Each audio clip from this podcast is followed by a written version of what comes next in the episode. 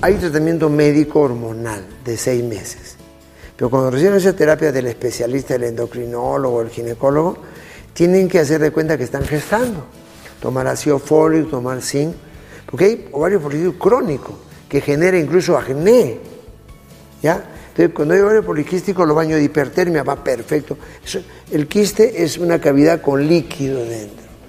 Entonces, yo les mando zinc, ¿ya? 30 miligramos tres veces al día, le mando un día a la semana no comer nada. Las mujeres más bellas del mundo son las griegas siempre decían un ayuno a la semana.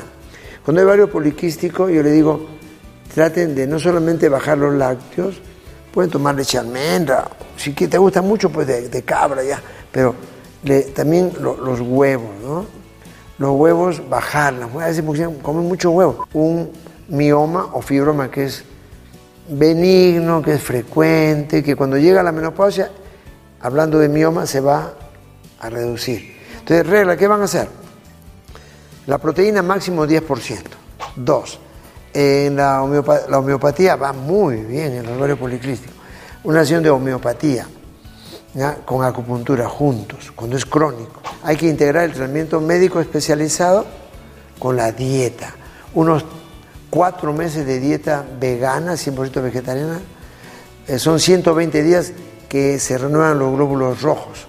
Cuatro meses, cuando es crónico comiendo dos veces al día, yo le mando 12 del día y 6 de la tarde, dos comidas. Todos los casos crónicos le pido que en la mañana solo un extracto, nada de mortaldelas, ni embutidos, ni nada de, de cosas pesadas, para que el cuerpo se autocure, pues, se llama mini ayuno. Entonces el cuerpo le da su oportunidad a que se autocure. Y puedes tomar, como te digo, agua con limón calientito, o salvia que regula las hormonas. La salvia ayuda en el ovario policrístico, pero tiene que tomarlo 10 de la mañana y 6 de la tarde. Salvia real.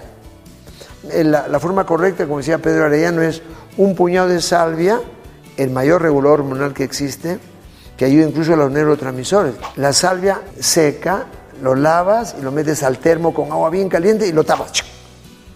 Lo dejas 15 minutos y te tomas la salvia, que es una de las bendiciones.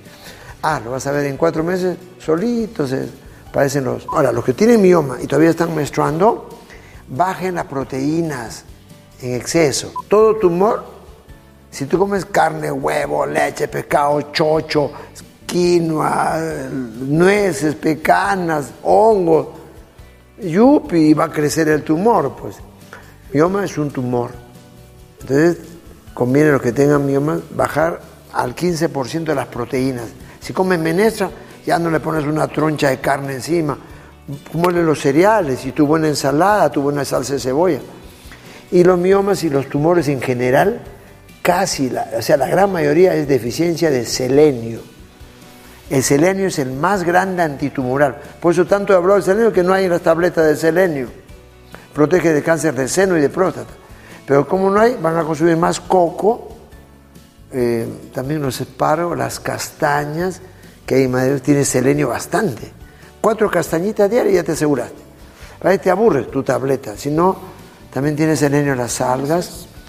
Así que tranquila.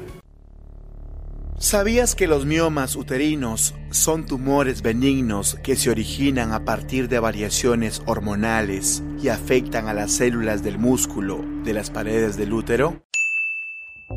Para prevenir su aparición, se debe controlar o evitar el sobrepeso y tener dieta baja en grasas. En la mitad de los casos, los miomas uterinos no requieren tratamiento, ya que son asintomáticos, es decir, el paciente no experimenta síntomas.